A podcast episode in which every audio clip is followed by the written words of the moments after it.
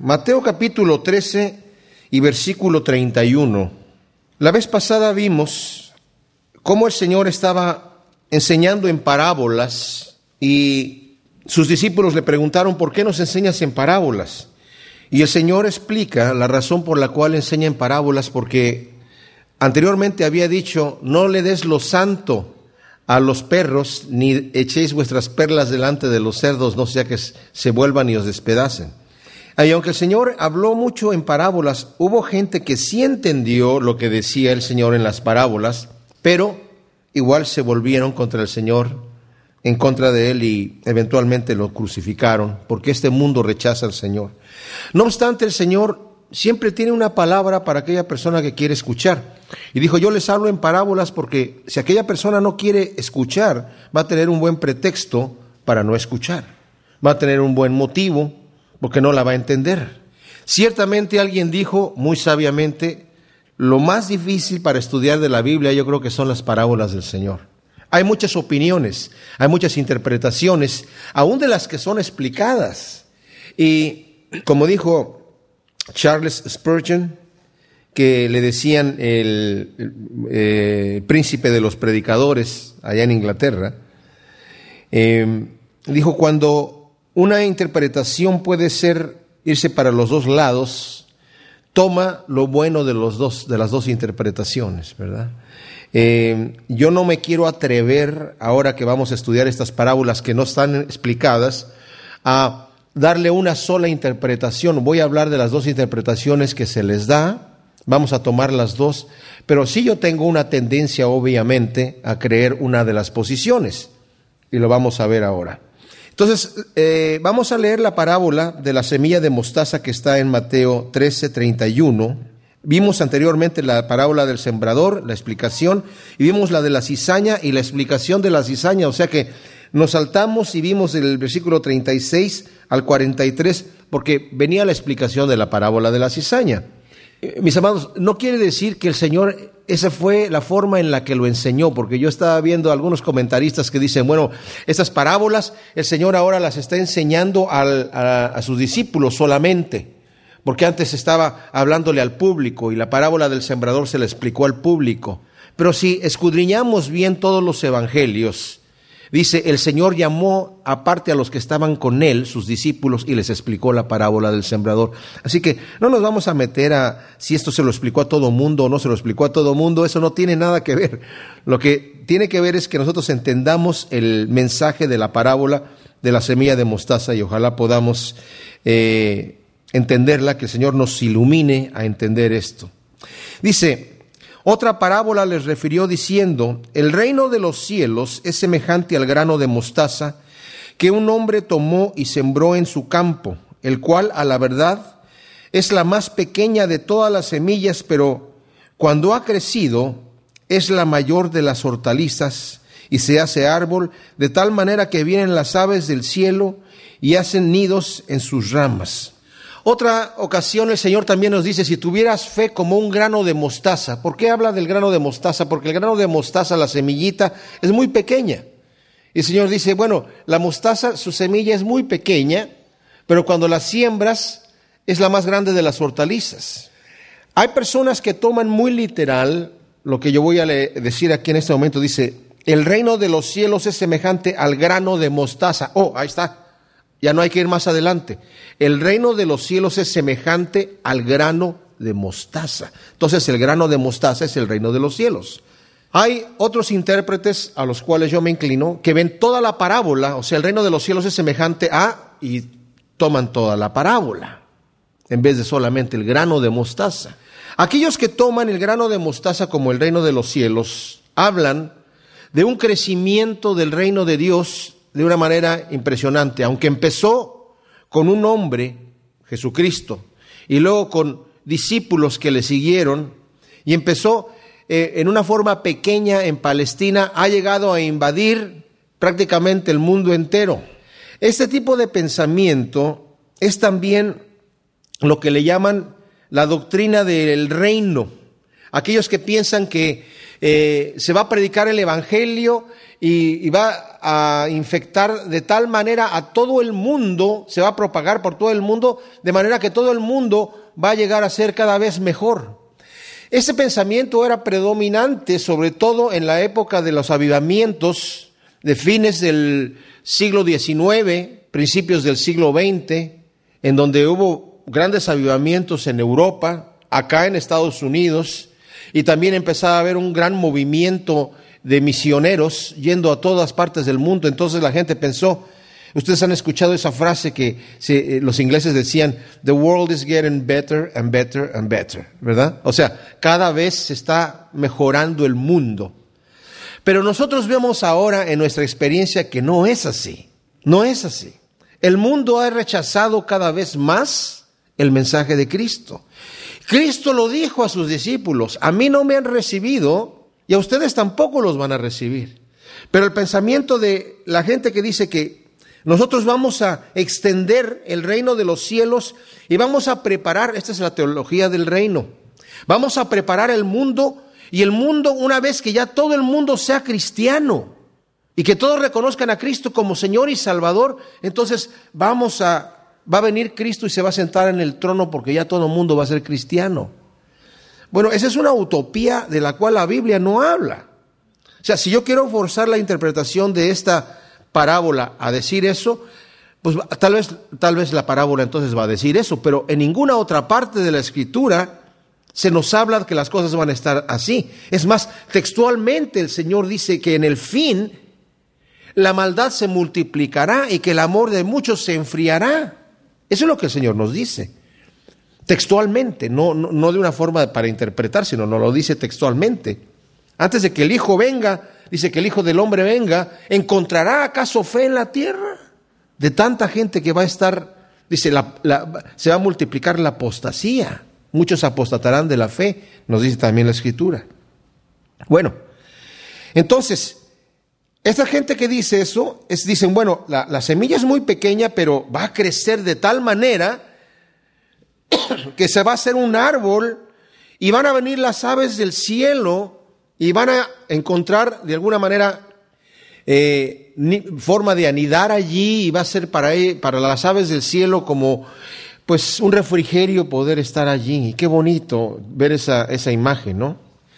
Yo no sé si creo en la constancia de exposición, como yo les dije la vez anterior, la constancia de exposición es un término teológico que dice que si en una parábola las aves significan esto, en todas van a significar lo mismo. No necesariamente, porque vimos que precisamente en la parábola del sembrador, eh, la semilla es la palabra, nos dice Lucas. Y en la parábola de la mm, cizaña, la buena semilla son los hijos del reino y la mala semilla son los hijos del, maligno. Entonces, eh, eh, la semilla significa dos cosas diferentes en las dos parábolas, así que esa cosa de la constancia de exposición, pues es algo que inventaron los hombres y no está aquí en la escritura. Las aves en otras parábolas significan siempre algo negativo. La otra interpretación acerca de esta parábola es que el reino de los cielos es semejante a la semilla de mostaza que un hombre siembra en su campo. La semilla de mostaza aquí nos dice que es una hortaliza. Esto quiere decir que es una, un arbusto que crece, pero de, poco tamaño. Aquí dice que llega a ser eh, la mayor de las hortalizas y se hace árbol, de tal manera que es suficientemente grande como para que las aves vengan y aniden en las ramas de esta gran hortaliza. Bueno, aquellos que eh, estudian acerca de las hortalizas y acerca de la semilla de mostaza y de la planta de mostaza, sobre todo en el oriente, han dicho que en algunas regiones se han encontrado algunas eh, plantas de mostaza, eh, raras ocasiones, que llegan a crecer, digamos, unos dos metros de altura y pues ya con dos metros de altura, tal vez en las ramas una, un ave pueda llegar ahí. Aquí dice que se hace un árbol, o sea, este, aquí nos está hablando de un crecimiento desmedido, no algo normal, o sea, no, es, no pensemos nosotros que toda la mostaza crece de este tamaño, normalmente es un arbusto pequeño, es una hortaliza. Eso es lo que dice la otra interpretación, es que el reino de los cielos crece de una forma desmedida. ¿Cómo puede crecer el reino de los cielos de una manera desmedida? Yo no, yo no, yo no creo en dejar de predicar el Evangelio, en dejar de evangelizar. Yo sé que es muy bonito tener una iglesia pequeña porque somos como una familia, ¿verdad? Pero es diferente decir, bueno, eh, vamos a quedarnos así, solamente los que somos, ¿verdad? Si somos 30 personas porque somos poquitos y no salgamos a predicarle a nadie porque no queremos que crezca. Bueno, el Señor nos ha mandado a predicar el Evangelio. El Señor nos ha dicho que nosotros tenemos que decir lo que eh, eh, ha sucedido en nuestras vidas y dice a sus discípulos les dijo, id y predicar el Evangelio a toda criatura. Y ese mismo mensaje es para nosotros. Pero ¿a qué se refiere este asunto de este crecimiento desmedido? Quiere decir lo siguiente, mis amados. Cuando el Señor le preguntaron que si eran pocos los que se salvan, fíjense ustedes, el Señor acaba de hablar de la parábola del sembrador, en donde hay cuatro terrenos. Uno es junto al camino, uno es pedregales, otro es entre espinos y el otro es buena tierra. Yo me acuerdo que una vez escuché a un pastor que dijo, yo no siembro mi semilla en, donde sea, sino donde hay buena tierra yo la siembro. Bueno, así no es como funciona el reino de Dios. Nosotros tenemos que predicar el Evangelio a toda criatura, porque no sabemos distinguir si es buena tierra o mala tierra. Tal vez la persona es muy porfiada y no va a escuchar el mensaje del Señor, pero más adelante le va a caer la moneda, ¿verdad? Y el Señor lo va a tocar y va, y va, esa palabra, dice, su palabra no regresa vacía. No pensemos que inmediatamente la persona tiene que verse así, a ver, sí, dime, dime, dime más del Señor, entonces sí te voy a hablar, pero si no quieres escuchar, entonces no te digo nada. No, no. Pero si el Señor nos está hablando en la parábola del sembrador, fíjense bien que de los cuatro terrenos uno es bueno. Ningún sembrador sale normalmente, dentro de la forma como nosotros conocemos cómo se debe de sembrar, ningún agricultor empieza a aventar la semilla donde sea, sino prepara su terreno y siembra la semilla de manera que, que, se dé y sabe cómo tiene que sembrar tal semilla, a veces la tiene que empujar un poquito hacia adentro de la tierra, a veces nada más la tiene que echar por encima. Y lo va a hacer de manera que le salga bien. Pero este sembrador siembra en donde sea. Hay terreno con piedras, pero hoy siembra también. Hay terreno con espinos, pero siembra también. Y parte de la semilla la sembró junto al camino. ¿Esto qué quiere decir? Que el reino de los cielos es... ¿Son pocos los que se salvan? Sí, son pocos los que se salvan, mis amados, desafortunadamente. Muchos son los llamados y pocos los escogidos. Pero hay gente que quiere hacer este, esta gama. No es que el Evangelio ofende. Entonces no, no vamos a ofender. Yo he escuchado predicadores que se han entrevistado en la televisión y dice, ¿usted por qué no habla en contra del pecado? No, porque la gente, ¿para qué vamos a ofender a la gente? La gente ya sabe que son pecadores. ¿Para qué les vamos a decir que son pecadores? Luego no van a querer venir aquí a la iglesia, no van a querer recibir de Dios. No, no, no, tranquilo, tranquilo, hay que decirles cosas positivas. La iglesia se ha comprometido tanto tanto, tanto, tanto con el mundo que crece.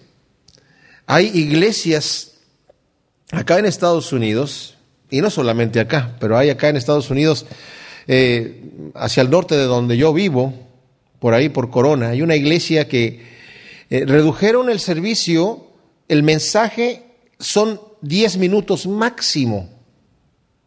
Y todo lo demás es un show. Porque no quieren aburrir a la gente, no quieren que la gente... Y, el mensaje es puras cosas positivas, puras, puro, puro, puro, eh, algo que haga sentir bien a la gente para que, para que crezca. Y creció la iglesia, la iglesia tremendamente, claro.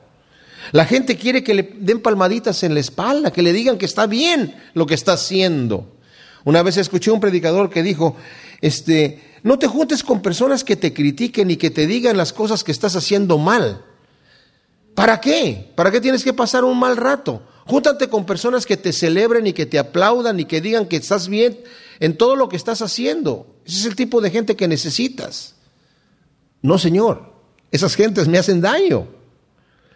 Nosotros lo necesitamos porque necesitamos que, que, eh, de alguna manera ser responsables unos con otros. Hierro con hierro se afila, dice el Señor. O sea, nosotros, la iglesia, nos necesitamos unos a otros para mantenernos en las cosas de Dios.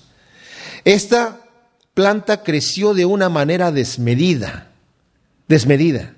Y como ha crecido de una manera desmedida, llegan las aves de los cielos. Ahora, si nosotros tomamos la imagen de las aves de los cielos, que significa siempre el diablo, Satanás, ustedes saben que el ave llegó y se comió la semilla que estaba junto al camino. Si lo tomásemos de esa manera, podemos entender por qué dentro de la iglesia ha entrado también el maligno. Nos acaba de hablar de la parábola de la cizaña. La cizaña es una hierba, es una caña, que también crece igual que el trigo hacia arriba, pero obviamente una vez que ya ha madurado se distingue perfectamente bien del trigo. También tiene semilla, también tiene espigas. Pero la semilla, la harina de, de la cizaña es totalmente venenosa. No es comestible para nada. Pero estaba dentro del campo del Señor.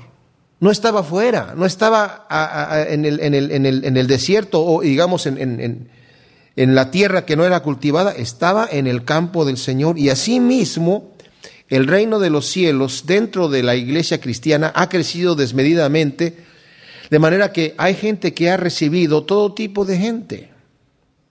Todo tipo de gente. Yo no estoy criticando las iglesias que son grandes, porque hay iglesias que son grandes y que sus pastores son pastores eh, que temen a Dios y que predican en contra del pecado, definitivamente.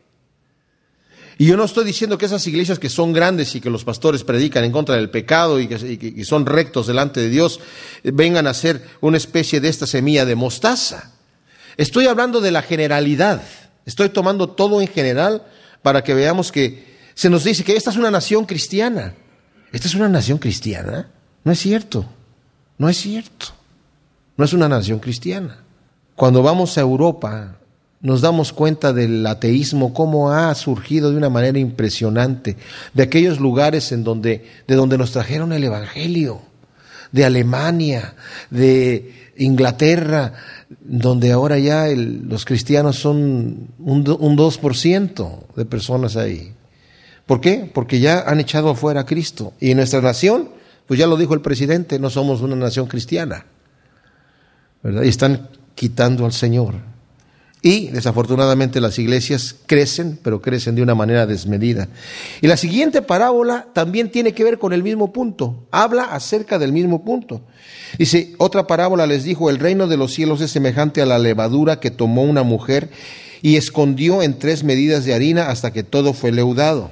Nuevamente, aquellos que hablan de la teología del reino se enfocan en que el reino de los cielos es semejante a la levadura. Entonces la levadura es el reino de los cielos.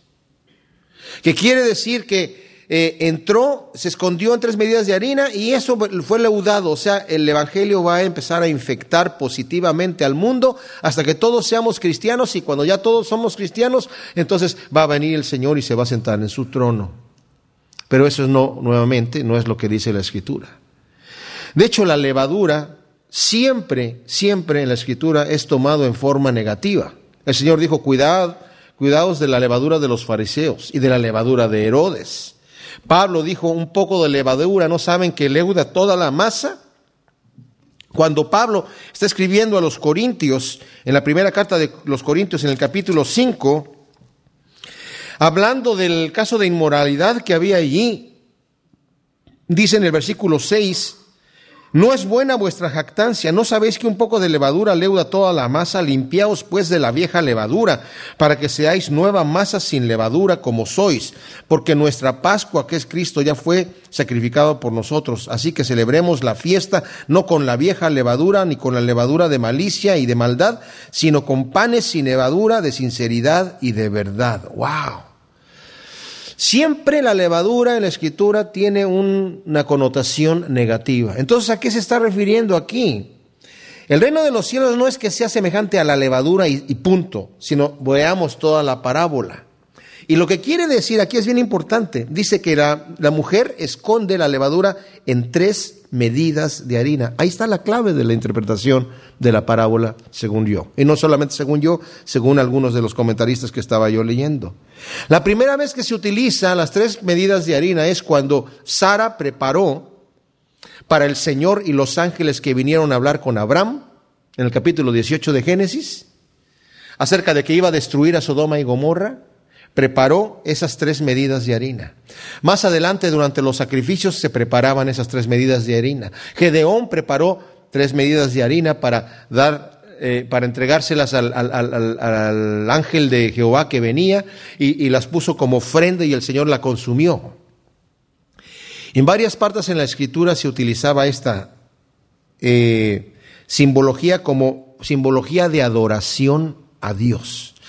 ¿Qué quiere decir esto? Nuevamente, la levadura quiere decir algo negativo, algo de maldad que ha entrado en nuestra adoración a Dios. Se ha contaminado la iglesia y mi adoración a Dios ahora ya no es una adoración genuina.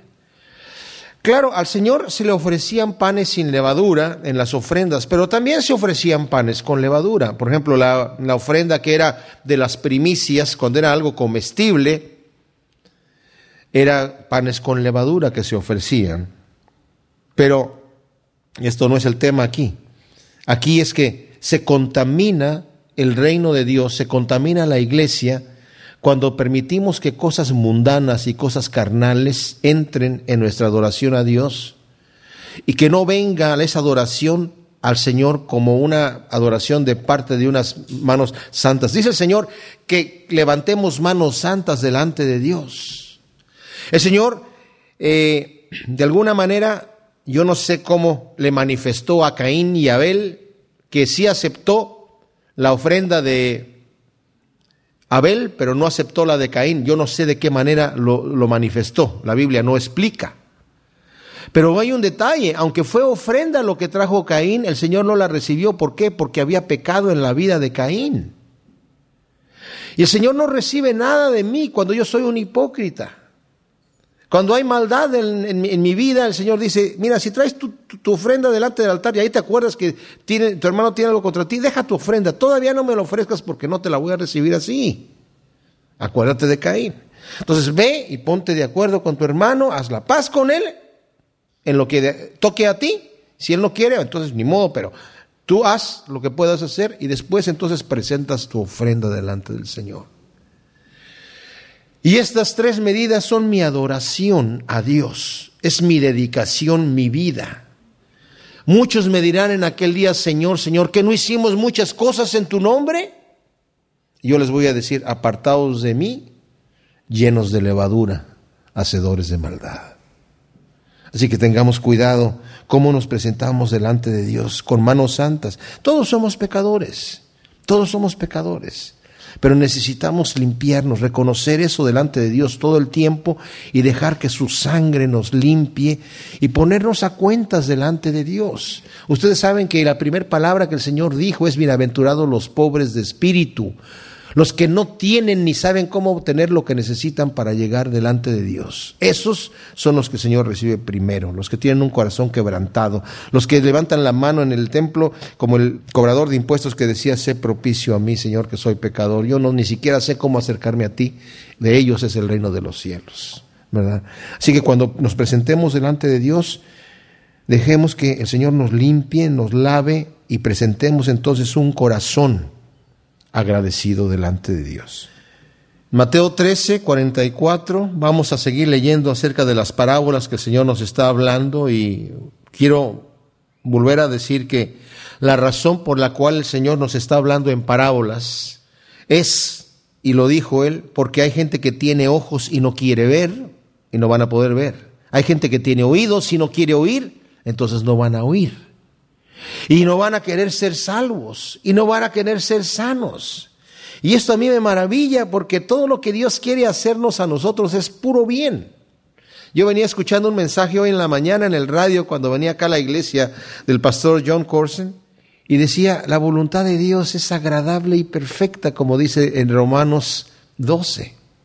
Cuando el pueblo de Israel iba en el desierto, si querían estar eh, bien sin el calor quemándose con el sol, tenían que estar bajo la nube. A donde se moviera la nube, ahí tenían que seguir ellos la nube. Esa era la voluntad de Dios. Dios quiere lo mejor para nosotros. Los sacerdotes no se les permitía vestirse de lana o de cualquier otro, otra tela que no fuera lino. Y dice el Señor, porque no quiero que transpiren en el servicio a Dios. Porque mi servicio y mi voluntad es agradable y es perfecta. No es, ay, qué duro está el servir a Dios. No, no, no, Señor. Dios quiere lo mejor para nosotros, pero hay gente que no quiere escuchar, hay gente que no se quiere acercar a Dios porque creen que de acuerdo a su sabiduría o su necedad, más bien dicho, pueden vivir mejor de como Dios quiere. Pero ¿saben qué? Nuestras mentes piensan al revés. Nuestras mentes piensan al revés. Somos, somos personas que vamos en contra de la voluntad de Dios y como pensamos al revés, somos egoístas, pensando que si yo tomo, tomo y tomo y tomo, voy a estar más feliz que si doy. Yo cuando recién me convertí no entendía ese versículo. Es más bienaventurado dar que recibir. Dije yo, ¿qué, qué, qué, qué? Yo me voy a sentir más feliz si le doy a alguien 100 dólares que si yo me quedo con los 100 dólares. Mm, no creo. Porque yo no conocía la bendición de dar. No lo experimentaba no tenía la mente de Cristo. ¿Ustedes creen que alguien le torció el brazo a Cristo para venir a morir en la cruz por nosotros? De ninguna manera. Él dice que él vio el gozo puesto delante de él y sufrió la cruz. ¿Cuál fue el gozo? El gozo fuimos nosotros. Y de eso vamos a ver aquí en estas parábolas que nos está hablando aquí. En el versículo 44 de Mateo 13 dice, además, el reino de los cielos es semejante a un tesoro escondido en un campo el cual un hombre halla y lo esconde de nuevo y gozoso por ello va y vende todo lo que tiene y compra aquel campo. Una de las interpretaciones de este eh, parábola, tal vez la más popular, es que una vez que hemos encontrado el tesoro que es Cristo, entonces vendemos todo lo que tenemos, dejamos toda nuestra vida y tomamos este gran tesoro que es Cristo. Aleluya. Y ya lo hemos encontrado. Y qué bonito se oye eso, ¿verdad? Pero la realidad, mis amados, es que nosotros no buscamos a Cristo nunca. Nosotros no salimos a vender nada para comprar a Cristo. ¿Ustedes creen que podemos comprar a Cristo? Vendiendo que qué cosa podemos comprar a Cristo. Esto no puede ser así. No hay manera que nosotros lleguemos a Cristo. No es que nosotros fuimos a Él, sino el Señor dice es que no es que ustedes me hayan amado, sino que yo los amé primero. El Señor fue el que vino a buscarnos. Él vino a buscar lo que se había perdido. Nosotros no salimos a buscar a Cristo. Él fue a buscarnos a nosotros.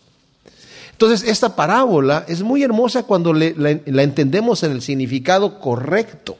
Ciertamente el Señor nos ha dicho, el que quiera venir en pos de mí, niéguese a sí mismo, tome su cruz y sígame. Ah, bueno, entonces será que, entonces sí vendimos todo. O será parecido a lo que está en Mateo 19, cuando este joven rico llega delante del Señor y le dice, Maestro bueno, ¿qué debo hacer para heredar la vida eterna? Y le dijo él, cumple los mandamientos. ¿Cuáles? Había muchos mandamientos, no solamente los diez mandamientos, estaba toda la ley levítica y encima de la ley levítica estaban el Talmud, que eran las explicaciones y las, las tradiciones que los judíos habían agregado a la ley. Entonces, pues cumple la ley, pues los mandamientos, ¿cuáles mandamientos? El Señor le menciona seis mandamientos. De los diez mandamientos, el Señor le menciona los seis mandamientos que estaban en la segunda tabla de la ley. La primera tabla tenía cuatro mandamientos que eran relacionados al hombre y Dios.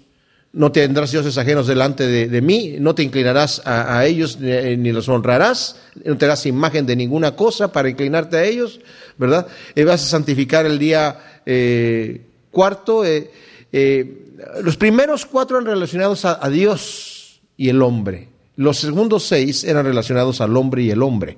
Amarás a tu padre y a tu madre, no matarás, no adulterarás, no robarás, etcétera. El Señor le menciona a los otros, los que son relacionados al hombre y al hombre. Y dice este joven, ah, y termina, y amarás a tu prójimo como a ti mismo. Entonces este joven dice, Señor, eso lo he hecho desde mi juventud. ¿Qué más me falta? Sabía que aunque había cumplido, según él, eso desde su juventud, le faltaba algo y le dijo, Solamente te falta una cosa, vende todo lo que tienes y dalo a los pobres. Y dice la escritura que él se fue muy triste porque tenía muchas posesiones. El Señor no le estaba diciendo, vende todo lo que tienes para comprar tu salvación, como algunos interpretan esta, esta parábola. Vende todo lo que tienes para que encuentres ese tesoro escondido en el campo. El Señor se lo dijo porque Él estaba diciendo, he cumplido todo eso desde mi juventud, he amado a mi prójimo como a mí mismo. Ah, sí, has estado amando a tu prójimo como a ti mismo. Entonces, mira a tu prójimo que es pobre, vende lo que tiene y repártanselo todos iguales para demostrar realmente que sí has amado a tu prójimo como a ti mismo. Ah, no, pues no puedo. Entonces estás mintiendo. Ahora, el detalle aquí es que ese mandamiento no es para todo mundo, ese era para ese joven que estaba asegurando en su corazón que había cumplido todo eso. El Señor, obviamente, cuando nosotros venimos, no, no, no nos va a recibir porque tenemos medallitas de buena conducta. Señor, yo llego aquí porque se me porté muy bien. El Señor va a decir, no, no te portaste bien, te has portado muy mal. Y es mejor que digamos, Señor, vengo adelante de ti porque me he portado muy mal. Y te necesito y no sé qué hacer. Entonces el Señor te extiende los brazos.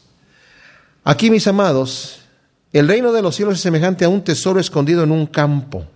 En otras parábolas nos dice que el campo es el mundo. Este tesoro que está escondido en un campo, y este hombre lo halla, lo esconde de nuevo, y gozoso por ello va y vende todo lo que tiene y compra aquel campo. Cristo Jesús dejó su gloria, dejó todo lo que tenía y vino aquí al mundo a redimir el mundo. Redimir quiere decir comprar de nuevo. No cometamos, bueno, el precio que el Señor pagó por nosotros es tremendo. Nosotros somos ese tesoro. Para Dios somos el tesoro. Pero ¿saben un detalle? No cometamos el error de pensar, bueno, ¿y a quién se lo compró? ¿Se lo compró al diablo? Porque obviamente el príncipe de este mundo era el diablo. Cuando el hombre pecó, le entregó el señorío que Dios le había dado del mundo al diablo, de manera que el diablo es el príncipe de este mundo. Y el Señor vino a redimir aquello que se había perdido y pagó el precio. Pero ¿se lo pagó al diablo? No, al diablo no se lo pagó. Entonces lo pagó al Padre, tampoco, porque Cristo es Dios. Entonces, ¿a quién le pagó el precio? El precio se pagó porque nosotros perdimos. En Adán nosotros perdimos el señorío, perdimos nuestra salvación y el Señor la recompró a precio de justicia. Nosotros merecíamos la muerte y Él murió por nosotros, tomó nuestro lugar. Qué cosa tan tremenda. O sea, él mismo se pagó a sí mismo el precio. ¿Por qué? Porque nosotros merecíamos esa muerte. Y aunque nosotros no somos nada, Dios nos ve como un tesoro. Nos vio como ese gozo puesto delante de Él. Nos vio desde antes de la fundación del mundo, nos conoció por nombre y dijo, vale la pena que yo vaya a morir por ellos. ¡Wow! Si supiéramos, mis amados, el amor que Dios tiene por nosotros es impresionante. La siguiente parábola es tremenda porque dice, también el reino de los cielos es semejante a un mercader que busca buenas perlas, que habiendo hallado una perla preciosa fue y vendió todo lo que tenía y la compró. ¿Sabían ustedes que en esta época, entre los israelitas, entre los hebreos, las perlas no valían nada? Para ellos no, no valían nada. Para otras culturas sí. Pero para los israelitas no, servía, no, valía nada una perla. Y ellos tendrían, ¿qué? Una perla de gran precio. Y un, es un mercader el que anda buscando perlas. ¿Para qué las quiere las perlas? ¿Saben para qué se utilizaban las perlas en aquel entonces? Para adornar las coronas de los reyes. Una perla se forma cuando en una ostra entra un grano de arena y le duele a la ostra le irrita, le causa daño a la ostra, le duele a la ostra. Y entonces la ostra empieza a generar este nácar y empieza a envolver la, piedrita, que el granito de arena no vale absolutamente nada y es doloroso, lo empieza a cubrir con este nácar y se empieza a suavizar y le empieza a hacer cada vez más grande, más grande, más grande y cuanto más grande la hace, es de mayor valor. Pero como va creciendo, le sigue molestando y le sigue cubriendo de nácar, de nácar, de nácar, hasta que al final alguien saca la ostra, la abre y encuentra la perla. Pero es algo que le causó dolor a la ostra. La cubrió de algo valiosísimo para que tuviese valor. Porque en el centro hay un grano de arena que no vale absolutamente nada. Nosotros somos ese grano de arena que el Señor vio, que no teníamos ningún valor. Y a Él le dolió empezarnos a cubrir con este nácar y darnos valor a nosotros. Y dice, este es un mercader. Sabemos que el mercader no se va a poner la perla, no la anda buscando para ponérsela a sí mismo, la anda buscando para negociar con ella. Aunque vende todo lo que tiene, igual no se va a quedar con la perla, no se va a vestir de perlas. La perla la va a vender a un rey para que se adorne la corona. Y nosotros somos ese adorno para el Señor. Qué tremendo amor tiene Dios por nosotros de vernos como esta perla de gran precio. Y les digo, y es algo especial porque yo imagino que en las mentes de esta gente que están escuchando lo que Cristo está diciendo, está diciendo que una perla de gran precio, pues aquí las, las perlas no valen nada. ¿Cómo que una perla de gran precio? No la escribió para ellos, las escribió para nosotros ahora, hermanos. Qué tremenda cosa, qué bendición. Porque nosotros sí sabemos lo que vale una perla. En nuestra cultura es valiosísima una perla. Y este mercader andaba buscando buenas perlas y la, encontró y vendió todo nuevamente. Lo mismo, el Señor dejó todo lo que tenía. Como dice la escritura, no escatimó ni siquiera hacerse semejante a Dios, sino que lo dejó todo por amor de nosotros. Por amor de nosotros despreció la gloria. ¿Se dan cuenta ustedes? Él no tenía necesidad ninguna de habernos creado. Él planeando decir, si yo creo al mundo, creo al hombre, el hombre se va a revelar y yo voy a tener que morir. No, no, no vale la pena. Mejor me dedico a otra cosa, que a ver qué voy a hacer. Y ya, se acabó. Pero nos amó tanto desde entonces que dijo, vale la pena. Y nos vio como una perla. Ese granito dijo, yo lo voy a cubrir de nácar hasta que tome. Y, el Señor nos ha cubierto de su naturaleza, de su santidad, nos ha envuelto con su gloria. Porque nosotros cuando lleguemos delante del Padre, lleguemos delante de Cristo, lleguemos en el reino de los cielos, de nosotros mismos no hay nada nuevo, no hay nada, no hay nada bueno. En nosotros, Pablo dice, yo sé que en mí, en Pablo, no hay nada bueno, pero Cristo es el que me cubre de su santidad y de su amor. Y el valor que ahora tengo yo delante de Dios lo tengo por causa de Cristo. Porque he muerto, como dice Pablo, yo ya, Pablo está crucificado con Cristo. El yo está, estoy crucificado con Cristo en la cruz. Y lo que vivo ahora en la carne lo vivo en la fe del Hijo de Dios. ¿Por qué? Porque esa fe en el Hijo de Dios me cubre de ese nácar valiosísimo y me va haciendo esa perla de gran precio.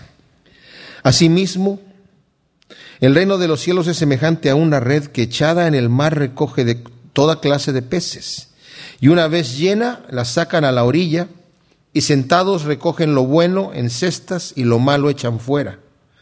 Así será al fin del siglo. Saldrán los ángeles y apartarán a los malos de entre los justos y los echarán en el horno de fuego. Ahí será el lloro y el crujir de dientes.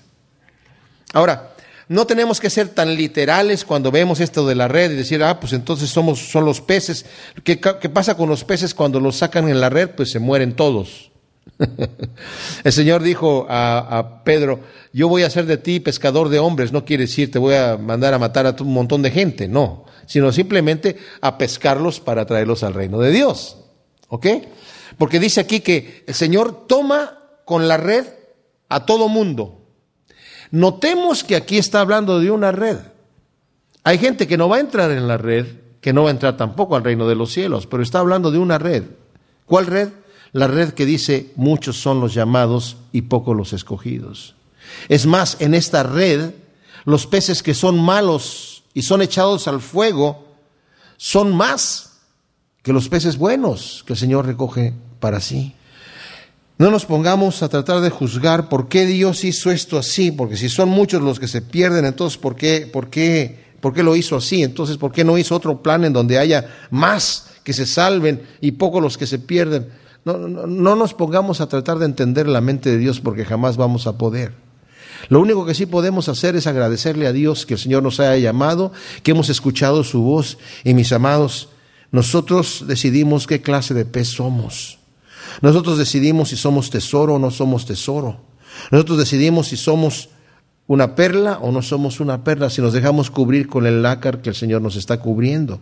Nosotros decidimos si nos vamos a llenar de levadura, si vamos a entrar en este gran crecimiento del reino de Dios y vamos a ser una de las aves que hacen sus nidos en las ramas, nosotros decidimos todo esto. Y el Señor nos está llamando a, a que prestemos atención y sepamos que así como decidimos quiénes somos y decidimos qué clase de terreno somos en donde se siembra la semilla, si somos cizaña o si somos trigo, y no importa lo que hayamos hecho en el pasado, no importa qué hayamos sido en el pasado. El Señor siempre dice, yo te voy a reponer los años que perdiste, los años que se comió la oruga, los años que se comió la langosta, yo te los voy a reponer. Y acuérdense de esa parábola que el Señor habla de cuando el Señor manda llamar a un siervo para trabajar en su terreno y lo, llama a las nueve de la mañana, a otro lo llama a las doce, a otro lo llama a las tres y al otro lo llama a las cinco de la tarde y a las seis se terminaba la jornada. Y al final le paga primero al que llegó a las seis, a las cinco, perdón, y le da un denario. Y después el que llegó al primero dijo, wow, le pagaron un denario a este trabajar una sola hora. O sea, a mí que trabajé todo el día, quién sabe cuánto me van a dar, y también le dieron un denario. El Señor nos ama con un amor tan tremendo que si nosotros en este momento decimos, Señor, yo vengo delante de ti arrepentido por mi negligencia pasada, el Señor para él lo toma como si todo el pasado eh, hubiésemos sido fieles delante de Dios. Así nos ama el Señor. Pero cuidado, no abusemos de la gracia de Dios, porque podemos llegar a ser peces malos que el Señor tire en el horno de fuego. Y dice, ahí será el lloro y el crujir de dientes. Qué desesperante debe de ser, mis amados, llegar a ese momento. Como esa frase que he repetido mucho, que de alguien dijo, no hay llanto más amargo que el llanto de la persona que cree que va a entrar en el reino de Dios y no entra. Wow, wow. Jesús les dijo, ¿habéis entendido todas estas cosas? Ellos respondieron, sí, Señor. Bueno, yo no sé, no sé si realmente las han entendido, ojalá que sí, ¿verdad? Yo todavía no las entiendo. Y les dijo, por eso todo escriba docto en el reino de los cielos es semejante a un padre de familia que saca de su tesoro cosas nuevas y cosas viejas.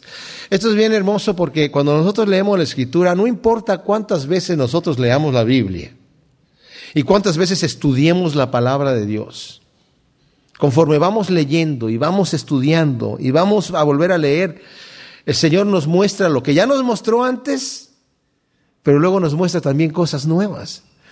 Saben, el sistema que yo utilizo para preparar mis estudios es leer y leer y leer y leer y leer y leer y leer y leer y leer otra vez.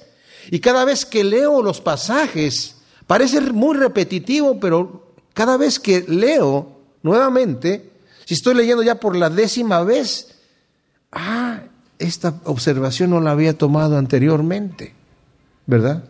Y después cuando leo ciertos comentarios digo, pero ¿cómo este comentarista saca estas cosas si aquí dice claramente esto?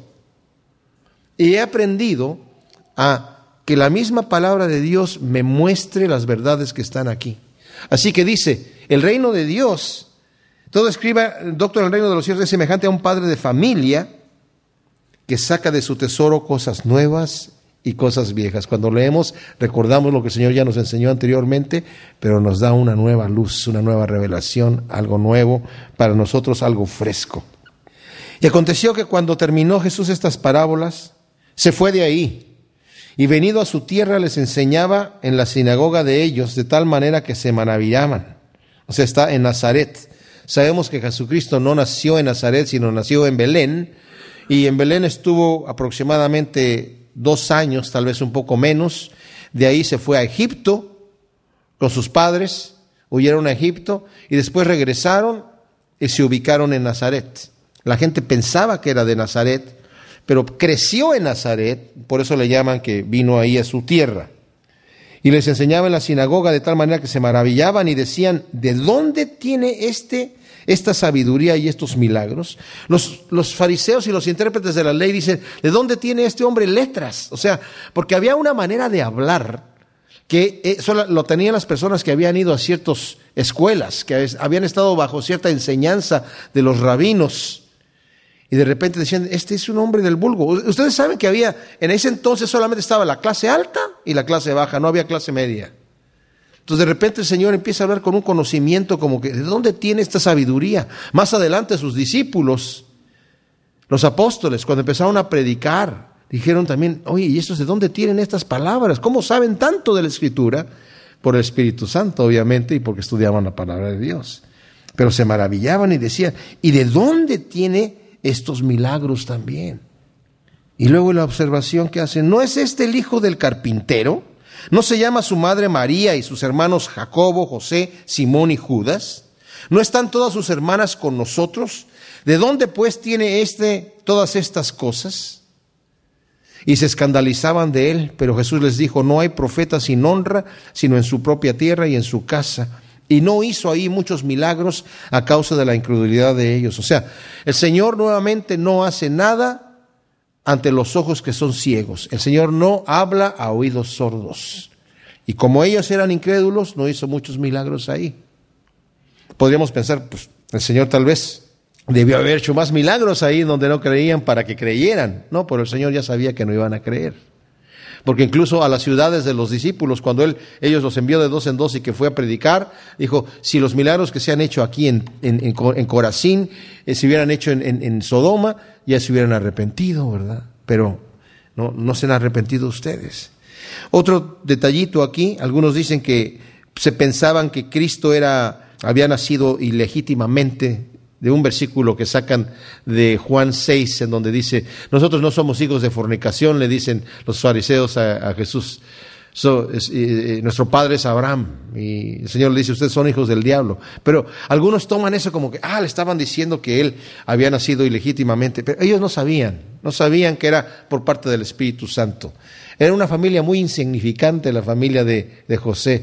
Además, todo esto sucedió en Nazaret y en, Belén y después en Egipto y nadie sabía. Estos pensaban que no es este el hijo del carpintero. Ahí vemos que se dan cuenta que sí era el hijo del carpintero y sus hermanos, ¿verdad? Jacobo, José, Simón y Judas.